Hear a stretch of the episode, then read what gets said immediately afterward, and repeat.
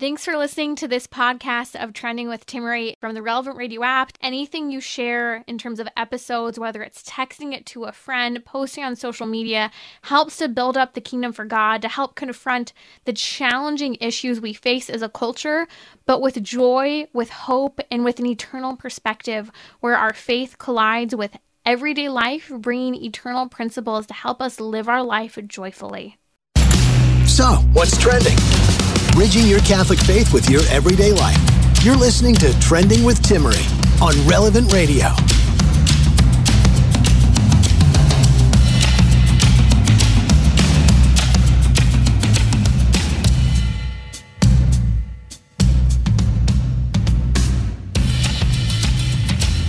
Has your child been recommended for or diagnosed with a need for a psychiatric drug?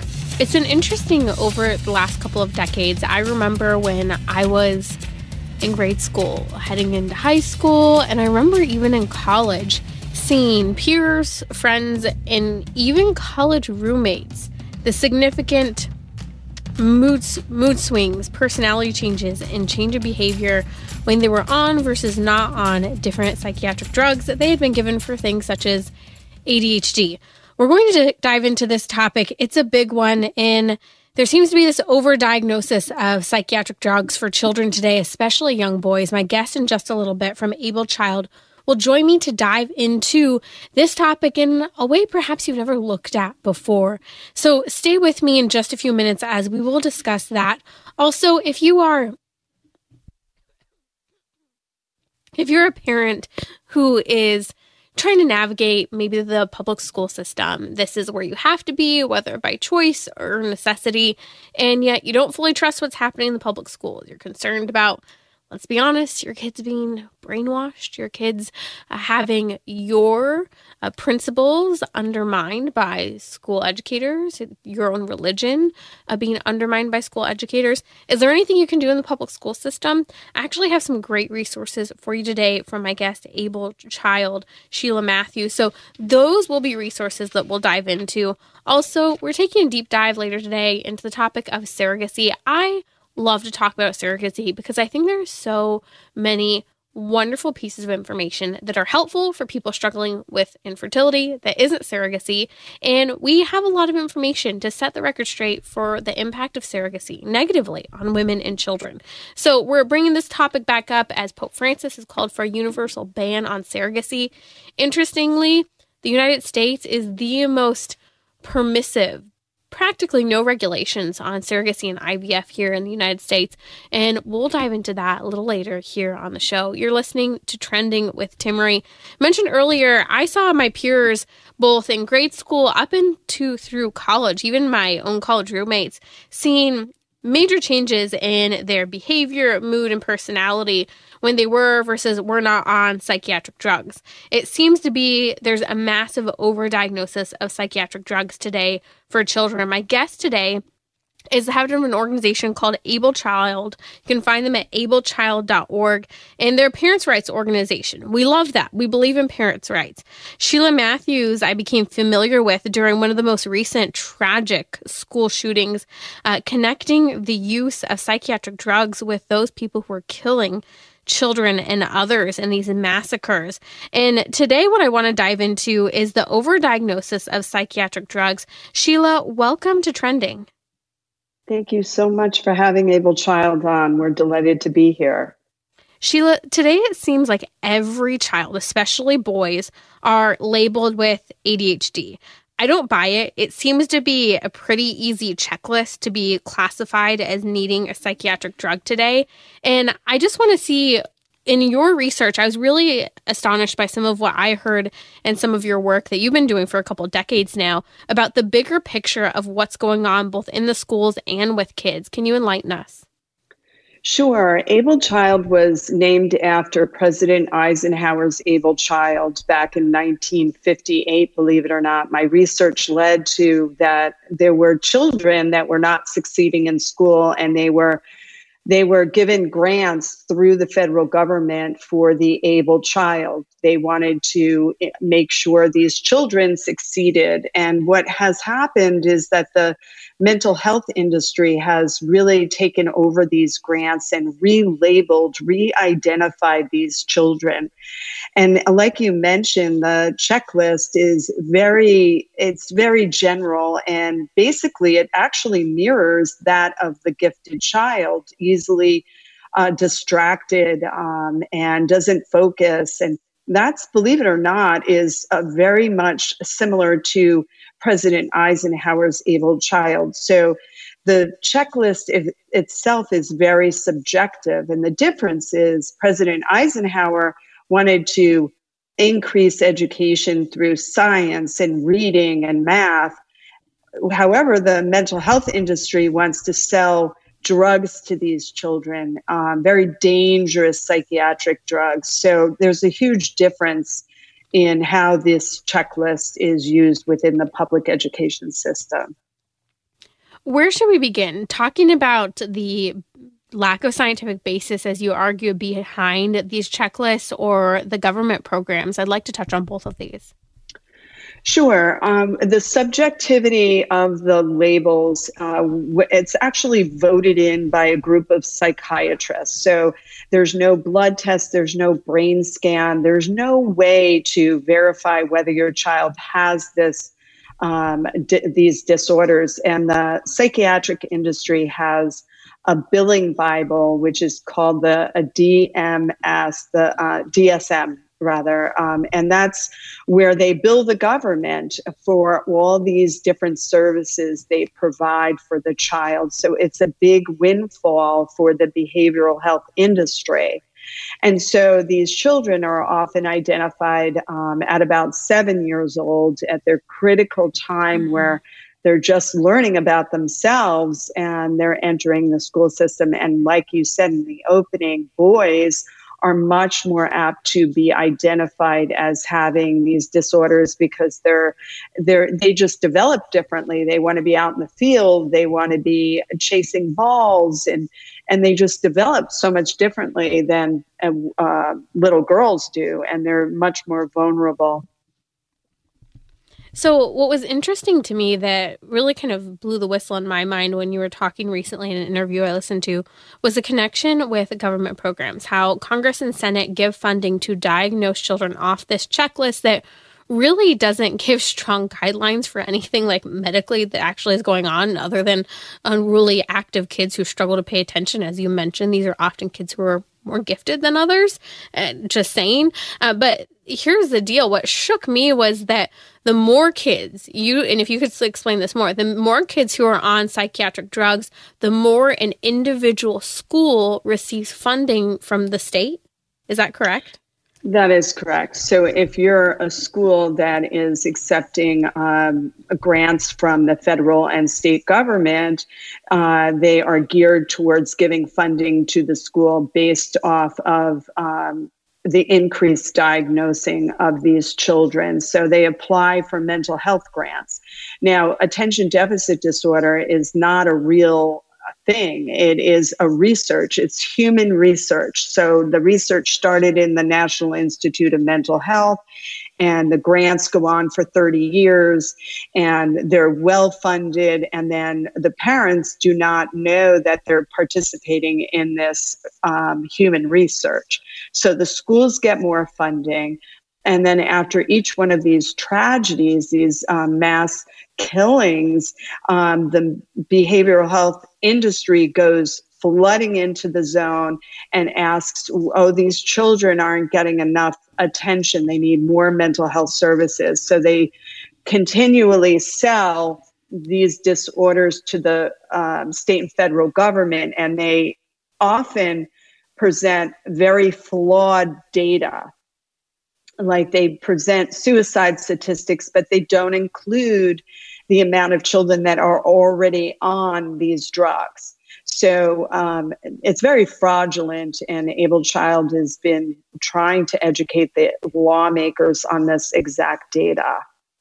Can you flip this topic on its back? Because I first heard you recently during one of the tragic shootings, and you were making the connection about the work you've been doing for years and going all the way back even to Sandy Hook and some of the other major massacres of children who were killed by if not a minor, but some form of an adolescent who you say there's much to be said behind the psychiatric drugs and drug cocktails that these kids are on when they go and kill mass numbers of children. Can you speak and kind of explain this whole connection for those who maybe are completely unaware of it? Yes, it's uh, very sad because these children, like in Sandy Hook, Able Child worked on that uh, investigation for over a year, and uh, the treating psychiatrist's name was withheld by the state of Connecticut, Dr. Paul Fox, and other families were coming to Able Child and saying that psychiatrist drugged my child to the point where uh, my child was brain damaged and couldn't leave the house. So we were getting flooded with complaints about um, different psychiatrists that were involved um, in the Sandy Hook um, uh, diagnosing of Adam Lanza. And so that was a big red flag for us. So we called the state and we ended up getting uh, Dr. Paul Fox arrested. And that never made the news because they have a different agenda. And if they out the psychiatrist and force the psychiatrist to come up and speak about the mental health treatment, they will find that these kids are often put on a cocktail of psychiatric drugs that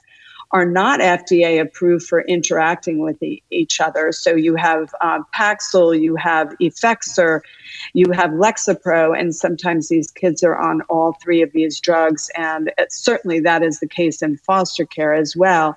So our last um, uh, mass killing in Maine that we were working on, and th- this is now an adult, so they're drugging everyone. Uh, it turns out that he also was seen by a mental health uh, treatment center, and we're still trying to get the records. So the common link is that these um, mass killers have been treated by psychiatry. Psychiatry is human research. It is, you know, they have legitimized themselves, and we have no, Able Child has no um, problem with anybody seeking mental health services, but we work on informed consent. So we want parents to be aware that this is human research and there's a million different ways to get mental health treatment. It doesn't have to be through psychiatry. Well, and I think this brings. Faith. Yes. Right. And I think this brings, I want to touch on some of those other resources in a moment, but it brings, I think, a keen topic up for many parents who I hear from all the time who they have a child who is diagnosed with a need for, or a reason for some reason to take a psychiatric drug and the parent had hesitation. Maybe they went in that direction and to this day they feel uncomfortable. Maybe and i hear stories like this all the time they refuse such as you and others do with able child and 20 years later they share how successful their children are. Yet at that time teachers were telling them that if your child does not go on this particular drug, this child cannot be educated here. And so they're actually withholding education from children today over this specific issue. That's correct. Able Child testified on the prohibition of mandatory medication. So that's against the law. They can't say to you, if you don't put your child on Paxil or Effexor, he can't come to school or she can't come to school. So Able Child was on the forefront with many other organizations um, that um, worked on that piece of legislation. Um, so you're absolutely right. Um, there are alternatives, and um, you know, parents are being coerced into placing their children on these psychiatric drugs because there's a uh, 504 in special education that the drug companies actually really lobbied for, and that means that we can identify your child with the, these mental um, health, uh, these um, mental disorders, and then you'll get special accommodations. So the parents actually think they're doing a good thing. So, uh, you know, little Johnny or Susie will get extra time on the test, but in essence, you're really giving your soul of your child away to the psychiatric and the behavioral health industry because that label stays on your child for the rest of your child's life. It can never be removed. And um, it's a cycle of doom, really, to be honest with you, of, of the parents I've worked with. Um, it's these drugs are very addicting. There's the Berkeley study that says they're a gateway drug to um, to drug use. So I've I've sadly heard from um, families that have children that are young adults now that, like you were saying, that you don't recognize your college students anymore, and mm-hmm. they're mixing these drugs with drinking. And you know, mm. you've got these ki- kids on Adderall, and then they're going out binge drinking on the weekends. So, you know, this is an epidemic, and it's urgent. It's urgent that we have this discussion, and it's you know, you're it's not easy to have this discussion. And I, I thank you. I'm glad you mentioned Adderall because I find that's one of the most common ones I'm seeing today for many kids. And you hadn't really mentioned it much up until this point because it just left and right when I've taught, when I both in the physical activity area as well as in working just with minors, Adderall is so prevalent today. Can you comment a little bit on it? Yes, um, Adderall is one of the drugs that um, the kids have uh, sell outside on the playgrounds, and um, it is it is a form of um, cocaine. It is um, it is a stimulant. It keeps kids up at night, and that it's just uh, um, there's heart issues associated your heart is racing and it's speed and so um, Adderall is a common. Um, I hear the same t- uh, same thing too. And we were told a lie. You know, we were told that there's these kids have chemical imbalances. That has not been. Uh, proven to be true. That is a marketing campaign. And um, they were able to sell parents this idea that um, by taking Adderall, you're going to, uh, your child's going to be more successful. It's simply not true. Let's talk a little bit about solutions. And if you're just joining me, I'm joined today by Sheila Matthews. She's the founder of Able Child. You can find them at ablechild.org. It's a parents' rights organization. And we're talking about solutions because I think this is the challenge. A lot of parents are finding their kids are being diagnosed by the school with a need for some type of psychiatric drug. A lot of parents have hesitation. Maybe they started it, maybe they didn't. Maybe they're seeing their kid with different mood and personality and behaviors after starting the drug. What are solutions outside of taking these drugs, and how do you work with the school as well? Sure. Uh, there are so many solutions. There's speech and language, which really helps with my son at the age of seven. So, um, you know, sequencing seems to be a big issue with these children. They can't see cause and effect, and um, their sequencing is out of order. So, speech and language is really, we need to train more people. Instead of training them in mental health, we need to train them in. Um, in speech and language that's number one because it's a community your behavior is totally related to how you communicate. So that's the number one thing is we're teaching teachers the wrong way because um, of the influence of the pharmaceutical companies. And then as far as there's a great letter that parents can put in their children's file. It's called the Hatch Amendment. And um, it, it, basically, it's a very friendly letter. And it says, I don't want my child participating in any mental health evaluations. The way the government is set up is that you're already opt into these programs. You have to actually opt out. And so, this letter, the Hatch Amendment, you can find on Able Child under Learn tab is you um, fill it out and it's, it's saying i don't want to be involved in any psychiatric programs. It also helps for all the sexualization that's going on in the school. I really urge parents to read it because it could solve a multiple of problems that we're having in the school system.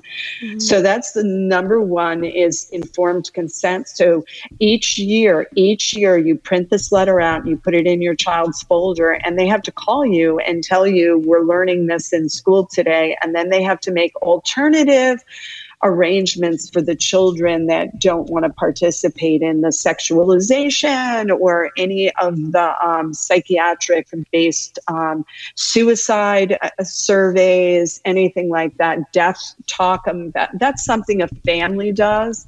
And then, you know, I can't, you know, being on this station is just so amazing for Able Child because my heart is so filled with God. I cannot tell you the connection that we have to start connecting our children very early to, to God and the power mm-hmm. that He has for us in our hearts. And, and um, it's very difficult to connect with these children once they're on these psychiatric drugs, any kind of um, discussion and connection to the, a higher power. So uh, there's faith-based solutions. There's counseling that doesn't involve the psychiatric industry. You don't have to be certified as a psychiatrist to counsel somebody. That's a myth. You know, you have to have a caring heart and um, so I'm very grateful to be on this on this show today because God is missing from our lives, and we have to fight for God. We have to, um, we really, we need to do that because uh, the schools are not going to do that for us. And informed consent is allowing you to make decisions because you're fully aware of the impact that those decisions are going to uh, take your child to, and and it's a dark place. Psychiatry. It's not a um, a good place. I, I, I, do not care for the industry. Um, I do have a, a, really good article on a whistleblower teacher that worked with an autistic child, and the parents had tried the drugs, and um, they said in the meeting they didn't want to do the drugs. They couldn't recognize their son anymore, mm-hmm. and um, and um, you know they we they said we accept him the way he is, mm-hmm. and so um, you know, this teacher was the first because they're they're telling us this is not happening that the that the schools are not diagnosing these children, and it simply is a lie. They are. So I urge people to read my whistleblower article under um, articles, um, and that's where all my writing is about mass uh, killings. Um, and so um, we'll sure there's a lot of solutions. Yeah, oh, it's able. That's ablechild.org. We'll post a link to some of the resources. We're going to dive a little deeper into the Hatch Amendment, and that is a resource. But just my big takeaway on this that I think is so key is understanding that link that Congress and Senate give funding to diagnose children off of a checklist, and that the more kids in the school system, specifically the public school system or any school that is receiving government funding, that they receive more money for every single child that's on some sort of psychiatric drug drug. And that means that there's a vested interest in drugging your children. I mean, that's the bottom line here. And as Catholics here, I think the really key takeaway is we remember as parents, our Catholic Church teaches that we're the primary educators of our kids. Parents know the best for their children. They need to go with their guts. They have their child's best personal interest in mind. And we need to help have that perspective for the schools where kids may be educated that the schools are at the aid of the parents and that the parents are in charge of their children's education. That's Sheila Matthews. She's the founder of Able Child, a parents' rights organization. We're going to come back talking about the Hatch Amendment. I know you mentioned it just a moment ago, Sheila, as a great resource for helping your kid to be able to opt out of any mental health evaluations, sur- uh, suicide surveys, death talk, a lot of this gender type of uh, issues. And we'll dive a little bit more into that in just a moment here with Sheila Matthews from ablechild.org.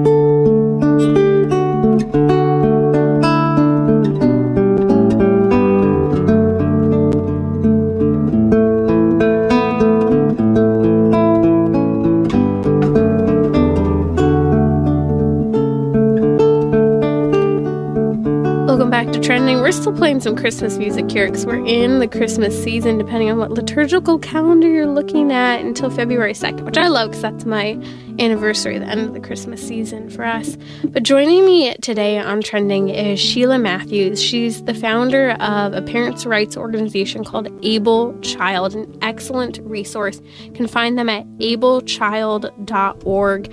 And we were diving into the overdiagnosis of psychiatric drugs for children, especially boys, before. If you missed the segment, please go listen to the podcast, relevantradio.com forward slash trending or wherever you listen to podcasts, we are there. Now, we're linking to all of these resources we're mentioning. One great resource among many that they have at ablechild.org is the Hatch Amendment Model Letter. Now, this is excellent, Sheila, because I know a lot of parents have completely opted out of public school, uh, even opted into homeschooling, people who never thought they would be homeschooling or homeschooling their kids. And it's not just public schools, it's private schools as well. But the Hatch Amendment is a great model. You have a letter, and we're going to make it available on social media as well as in the episode notes where we're tagging Able Child as well for navigating really how to protect your kids. There's a lot of concern over exposure in schools of what kids are seeing, especially sexually today, uh, the concern over the undermining of parents, the undermining of values, especially religious and moral values, and frankly, the outright brainwashing of children. Now, you tie this into the psychiatric area and the overdiagnosis of children today, Sheila. The Hatch Amendment in this letter that you guys propose is a game changer for parents. I want to hear if you can explain what it is, but I'm also curious to see if you know how effective it is, that the schools are actually honoring this letter as well. Really great uh, questions. Yeah, uh, the Hatch Amendment was um, put together by Senator Orrin Hatch, and it was his one of his really big legacy um, um, pieces. And Able Child stumbled upon it when we were trying to figure out how we can protect parents. And um, so it's put together to have you file in your in your uh, child's folder each year. It is only a, a, as effective as you use it. Um, I used it in my son's um, file. And I highly suggest that everything on Able Child's website is free and it is to be passed down from parent to parent. And um, it's important to print this out and show it to other parents. So you only know how effective it is unless you try it. And um, so you know it's it's difficult because you know we have limit a limited exposure able child. We do work around the country but a lot of parents uh, don't know the, about the secret weapon. You know it's it's your right to put it in your child's folder and the more parents that that do it the more power you're going to you're going to have. It's so much better than burning and banning books because it's it's it really says we want to be put in a different situation. This is our right. So um, it it has been effective for parents one on one when um, they call me. I usually answer like if somebody texts me and they have a concern, I usually try to get right back to them, and I recommend this. Uh, so if there's a, a PTA groups, uh, the Association of School Psychology is the only organization that is allowed to operate in public school systems. So Able Child isn't in the schools, you know, and the Association of School Psychology deals directly with psychiatry. So it's it's a very slanted information distribution that the parents are getting in the schools. There, it's coming from the drug companies right into your school through the Association of School Psychology. So we need to work on legislation that kind of breaks that monopoly up. You know, I do respect um, Able Child co-founder homeschooled her son. I mean, and she didn't think she could do it, and he's brilliant now. Um, I, I I didn't do that. I opted to put this in my son's folder, and um, and parents know they get a lot of calls about their children's behavior, and um, having one of these um, th- this document in your in your file your child's file protects your rights So I, am hoping more people learn. Letter? Yeah, let's talk about what's actually in the letter. I know you guys have a sample. We're po- we post a link to it on social media as well as in the episode notes for this episode. But can you give an example of what it's saying you want to opt out of and how they're supposed to be contacting you to preview content in that case?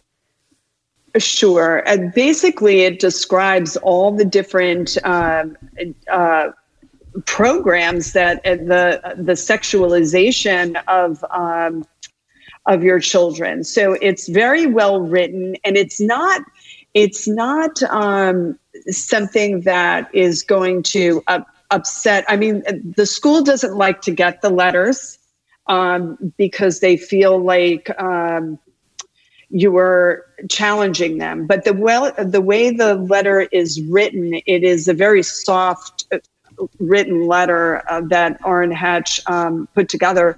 So it's very soft language, like we appreciate you as a school, and then it's written. Um, you know, to take out different sections of any kind of sexual discussion, any um, you know, mock death um, uh, issues. Uh, you, you could go on and read it. I, I, actually don't have it right in front of me, but it's very well written and it's very softly put. Um, and you can customize it you know um, it's a very friendly letter. And if you go in the beginning of the year and you put it in your child's folder and you have the discussion and you say listen this is not something i believe in.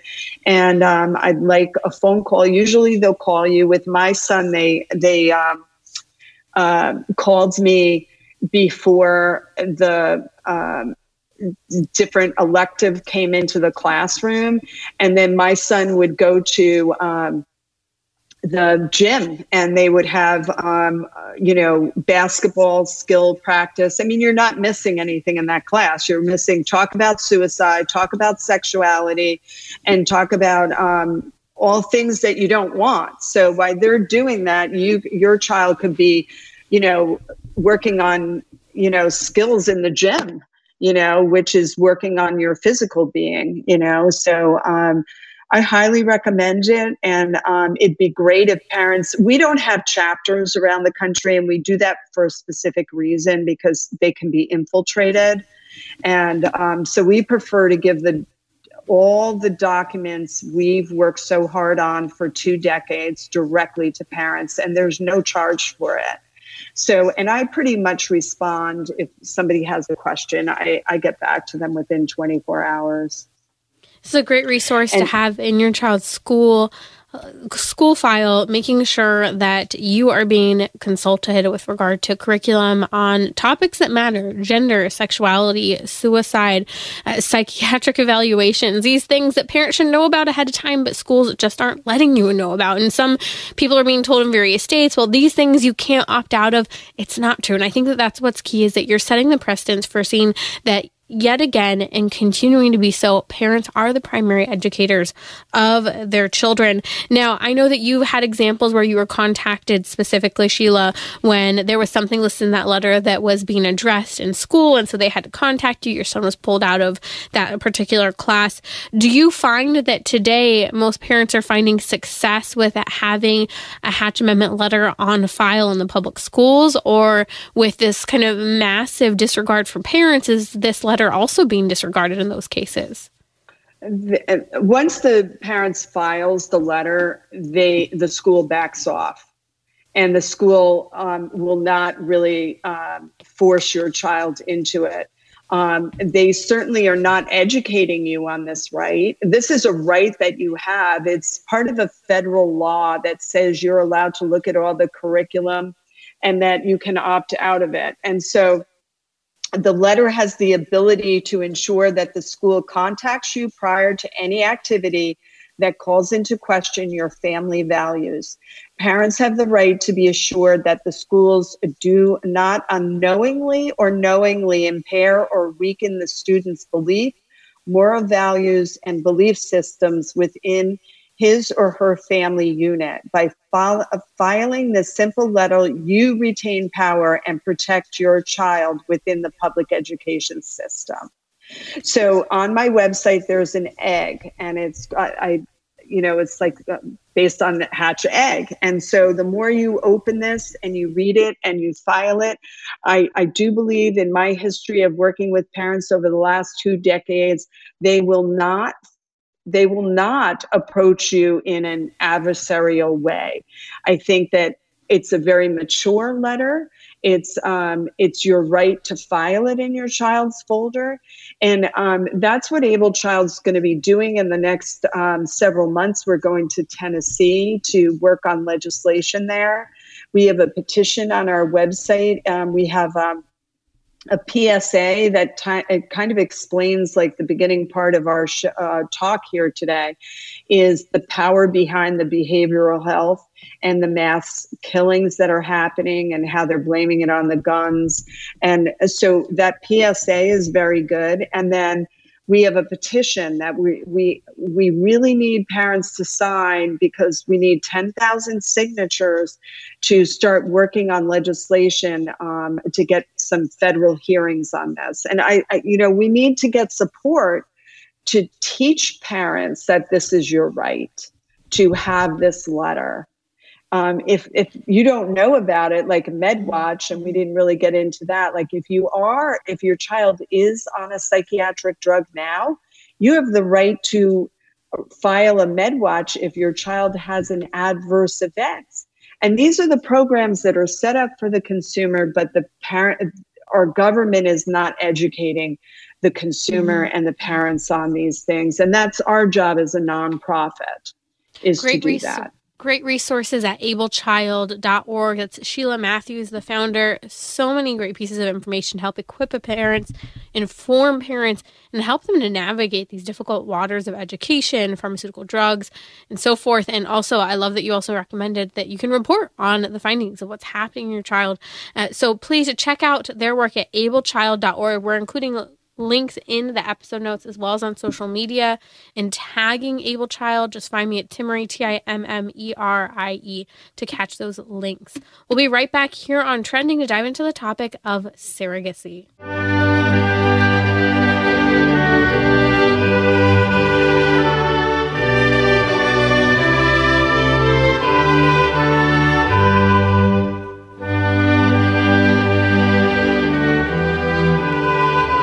This week, Pope Francis has called for a universal ban on surrogacy because it exploits the mom and the child. And in this case, when we're talking about surrogacy, it's exploiting a whole lot of people from the donor donating person who would be considered mom, the woman who is the gestational carrier who would be considered the gestational mother, the person who is hiring for this child to be conceived, which could be considered the legal mother. And then, not to mention all the dads that could be involved in this entire situation, it gets complicated.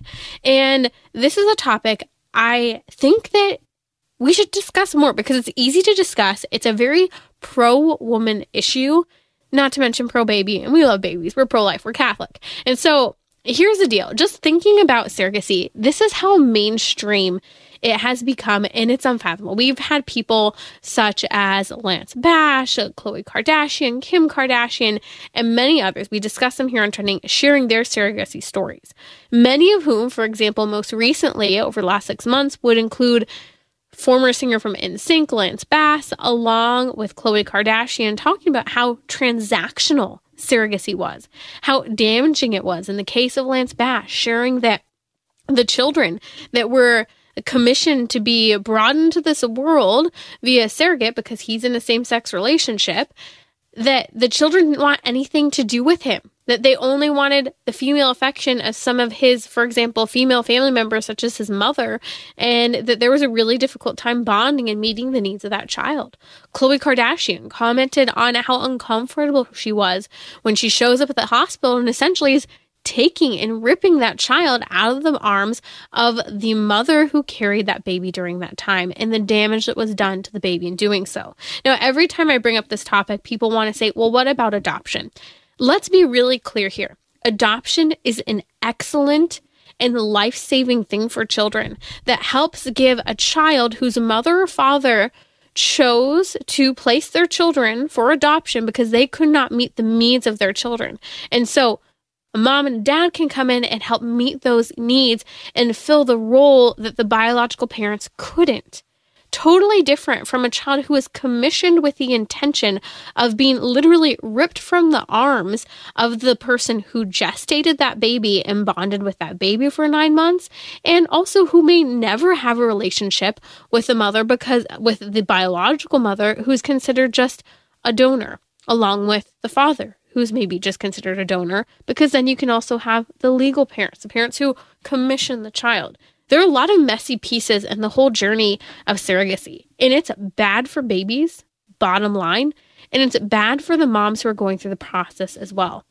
Even when there's this deeply held desire to have a child, it's not the solution to infertility. It's not the solution to wanting children on your terms without impacting your baby or your health. Now, let's discuss how relevant this issue is and how common it is with surrogacy. I remember back in 2012 uh, some of my more common like day-to-day experiences with surrogacy at the time i was working in the pregnancy resource centers and as i was working there i remember in our own just local catholic community there were a couple of women at the local catholic church who didn't like to go through pregnancy, and so they chose to hire out surrogates to gestate, carry all of that, the baby, and they would just go to the hospital and pick up the new baby and celebrate the new baby. Now, we celebrate every single new life that comes into this world. However, that doesn't mean that we agree with the way in which new life is brought into this world because it can be damaging for the child.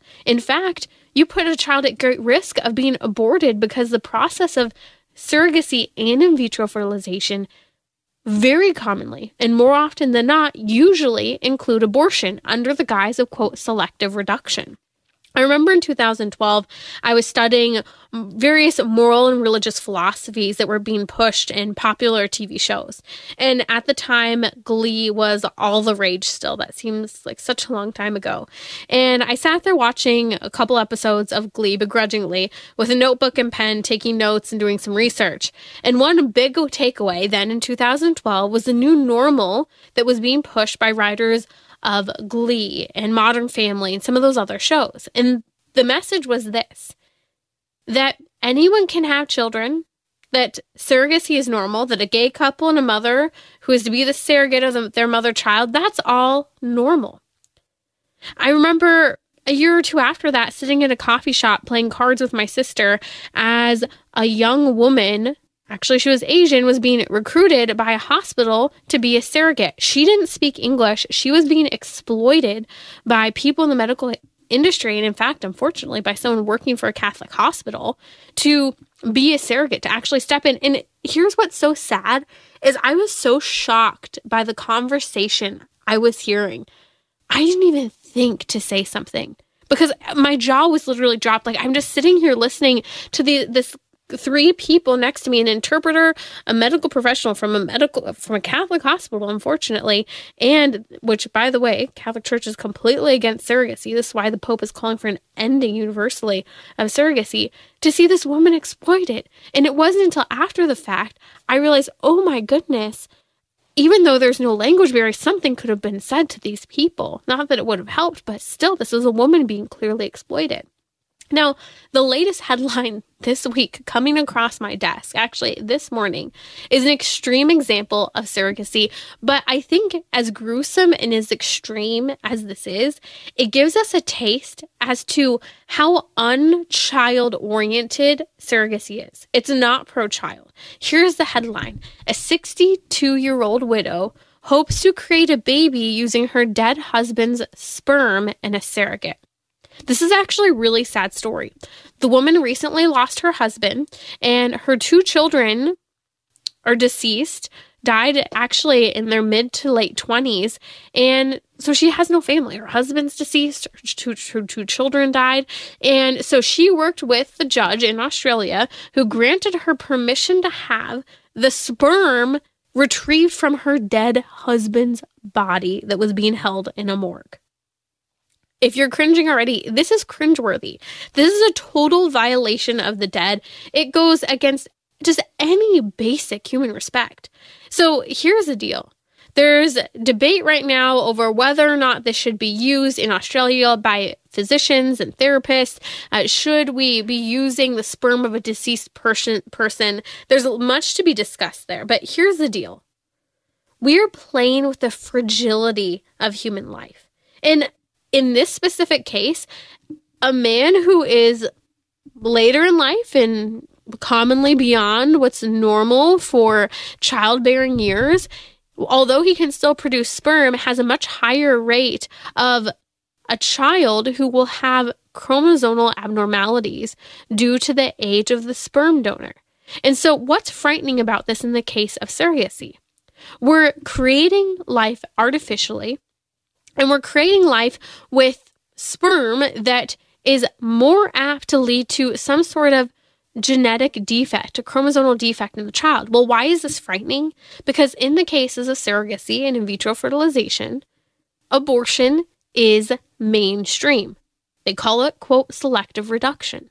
And abortion is used to reduce those children who are predicted via various genetic tests to be less than quote average or normal according to those tests. Now we celebrate and bring into the world every human life, no matter what a medical diagnosis may be, because we don't believe in killing babies before waiting and seeing what happens. And we don't believe in killing babies after they come outside of the womb, which all of us agree with. So why would we kill them inside of the womb if there's something going on that is detrimental? So here's the deal. Not only this case that is just bizarre, but this child will absolutely never know his or her father if conceived. Probably won't ever know the egg donor, obviously, but definitely not the father because the sperm was retrieved from a dead man. This is the epitome of consumer designer babies. Now, what's frightening? Drive this home to the United States. The United States is a free for all when it comes to the surrogacy and IVF industry.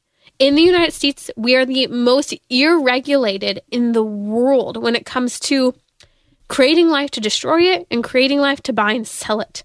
This is the trafficking of children. And the fertility industry is a $50 billion industry. It's a dirty secret of what's happening. In fact, it's the fertility industry that's fighting heavily right now behind the scenes quietly as various states pass pro life laws to protect moms and babies because it's violating their business practices. But let's discuss surrogacy just a little bit more because I think this is really important. Surrogacy, not always, is often a last resort for many people who are struggling, struggling with fertility. I've shared my story here.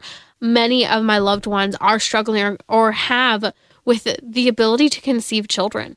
And I get it. That desire for a child is so deep. And in fact, for many women, it can even be stronger than for a desire for a husband or the person you marry. That's how deeply this desire for children is ingrained in women. But surrogacy preys on the backs of the most vulnerable. In fact, I have the day I got married, the woman who did my hair for my wedding was actually sharing about her financial struggles and ended up sharing that she was taking shots and preparing her body to become a surrogate because she needed money.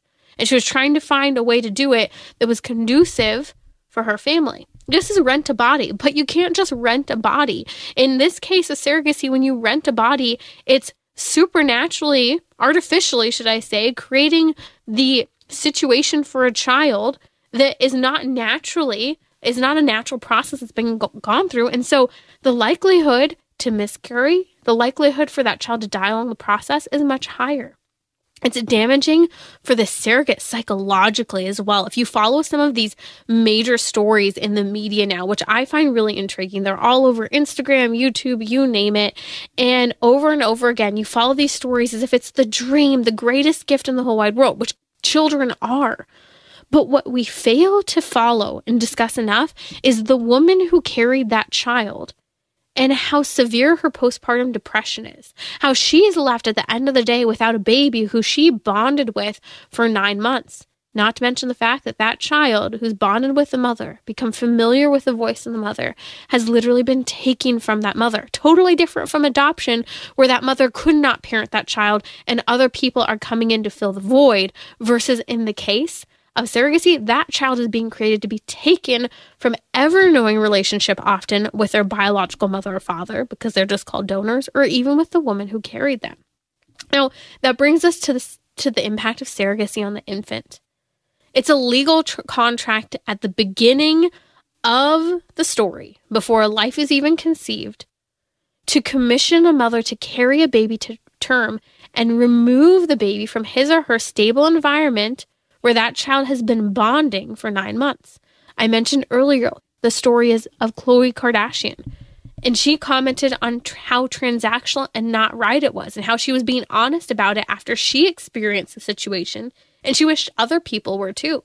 In fact, she even called out her own sister, Kim Kardashian, for not sharing more. Lance Bass shared that his children didn't want him for the full first year because they only wanted female attention, which they only got on occasion from grandma. Here's the bottom line surrogacy may produce a baby, which we absolutely celebrate the life of that child, but it's not good for mom. It's not good for the surrogate, and it's not good for the baby, psychologically or physically, across the board.